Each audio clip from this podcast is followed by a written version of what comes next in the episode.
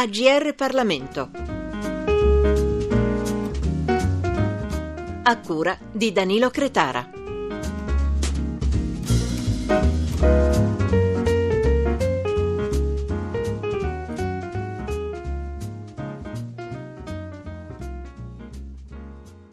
Buongiorno da Roberta Gentilini. Siamo con Nicola Del Duce, giornalista ed anche scrittore, visto che ha appena scritto e pubblicato un libro dal titolo Libertà e uguaglianza, una sinistra che cammina con l'Italia. Ricordiamo edizioni Ponte Sisto. Allora, Nicola, qual è stata la genesi che ti ha portato a scrivere questo volume? Allora, la genesi è questa. Nel giugno 2017 cadono i dieci anni dalla, uh, dall'ultimo congresso dei democratici di sinistra. E allora con eh, Gavino Angius, che all'epoca fu il capofila di, della terza mozione, ci siamo ritrovati diciamo così, a voler fare un po' un punto dopo questi, questi dieci anni. E organizzammo un convegno che si è svolto il 22 di giugno appunto nella Sala Margana dietro Bottega Oscure, neanche a farlo apposta, e ne è venuto fuori un, un bel dibattito dibattito con gli interventi anche di Roberto Speranza, Enrico Rossi, Roberta Agostini, Vincenzo Vita e quel dibattito oh, aveva una sua forza eh, e io ho deciso di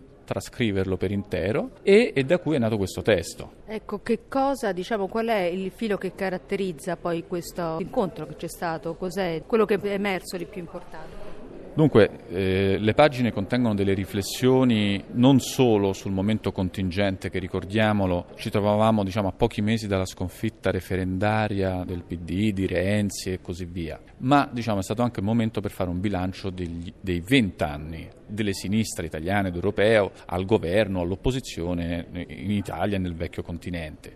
Soprattutto oh, gli interventi di Angius, Speranza, Enrico Rossi mettono a fuoco proprio questo, cioè eh, che negli ultimi vent'anni la sinistra ha avendo diciamo, preferito aderire a quei paradigmi diciamo così, del liberismo e allontanandosi da quelle politiche classiche socialdemocratiche, socialiste, di centrosinistra che l'avevano caratterizzata, ha perso man mano quel suo collegamento con le fasce popolari che poi invece il 4 marzo del 2018 decidono, almeno in Italia, di votare per una forza di, di destra come la Lega di Salvini o per questa forza un po', un po' ambigua come il Movimento 5 Stelle. Hai parlato di un processo lento durato un arco di, di, un ventennio, perché non ci sono stati dei campanelli di allarme che hanno potuto scuotere diciamo, un dibattito interno su questo efficace per non arrivare a questo punto? Beh, dunque, intanto in questi vent'anni dobbiamo ricordare per dovere di cronaca che c'è una delle più gravi crisi economiche e sociali eh, di sempre, che attraversa tutto l'Occidente.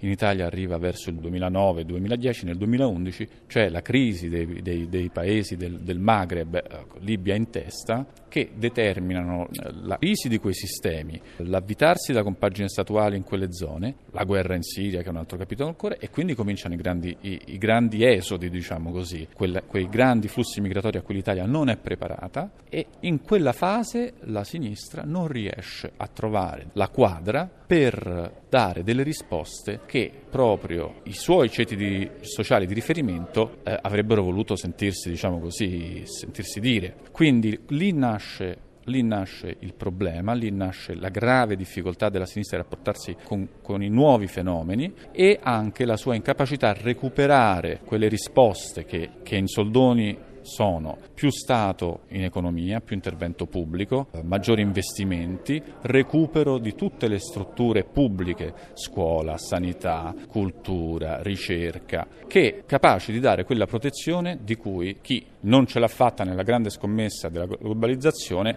eh, di cui ha bisogno. Parli di sinistra, ma la sinistra è eh, dire, piena di sfumature no? e di sfaccettature, c'è una sinistra più radicale, una che si avvicina più a quello che sono invece le politiche di centro, per fare una definizione molto, molto semplice. Oggi appunto la sinistra è in difficoltà. Ti volevo chiedere non solo quanta, quale strada dovrebbe intraprendere per uscirne, ma soprattutto quale può essere il punto di incontro tra queste diverse facce della sinistra. La sinistra nasce innanzitutto per tirare fuori dalla miseria e dalla difficoltà grandi eh, fasce popolari, siano esse lavoratrici, siano esse diciamo, anche espulse o, o, o, ai margini del mercato del lavoro. Se la sinistra più centrista, come l'hai definita tu, si impegna affinché eh, si riescano a raggiungere i risultati concreti e la sinistra più radicale ha l'ambizione di guardare più avanti, comunque la si metta o camminano di pari passo o quando si separano e imboccano strade diverse sono destinate alla sconfitta ambedue. Parlavi prima di un nuovo scenario che poi tanto nuovo non è, quello appunto del, anche dell'immigrazione che è stato diciamo, elemento propulsore delle forze populiste che al momento sembrano inarrestabili, lo vediamo così un po' in tutta Europa. Come è accaduto e quali sono secondo te le ragioni del successo alla luce naturalmente del libro che hai scritto? È accaduto che le forze al governo dei processi eh, che hanno caratterizzato questi anni, quindi la crisi, fenomeni di immigrazione di massa, non hanno trovato le risposte adatte a rassicurare la popolazione nella sua maggioranza. E questo è avvenuto in, in, tutte, in, tutte, le parti d'Europa. Naturalmente dove gli establishment erano più forti, vediamo in Germania, in Francia, si sono trovati degli argini, vediamo Macron, vediamo la Merkel, nessuno di questi vive diciamo, una stagione, una stagione diciamo, di sicurezza, però sono per ora riusciti a fermare la parte più pericolosa delle destre delle forze populiste, a seconda di come le si voglia chiamare. In Italia non, c- non, non ci si è riusciti, non ci si è riusciti per, proprio perché il sistema di tutela sociale era più fragile, era stato già ampiamente indebolito e quindi le persone non si sono sentite più né rappresentate né protette e quindi hanno prevalso quei messaggi di paura, di odio, di rivincita quasi verso, verso quelle che venivano ritenute non più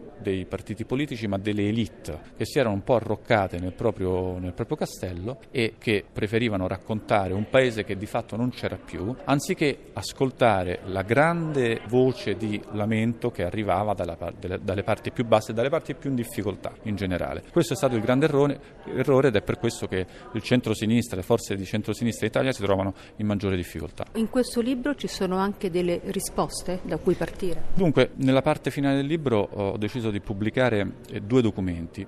Uno per dire da dove veniamo, almeno da dove viene questo gruppo di persone che hanno animato questa discussione, che era appunto la terza mozione del congresso dei DS, che già conteneva dire, delle voci di dissenso rispetto alla costruzione del PD per come stava venendo fuori. E l'altro invece sono le 26 eh, tesi politico-programmatiche per la sinistra scritte da Vincenzo Visco che contengono molti elementi di stimolo e di riflessione che possono essere diciamo, di grande aiuto in questa fase. Bene, allora ringraziamo Nicola Del Duce, giornalista e autore anche del libro Libertà e uguaglianza, una sinistra che cammina con l'Italia, ricordiamo edizione Ponte Sisto. Roberta Gentilini vi ringrazia per l'attenzione e vi auguro un buon proseguimento di ascolto sulle frequenze di GR Parlamento.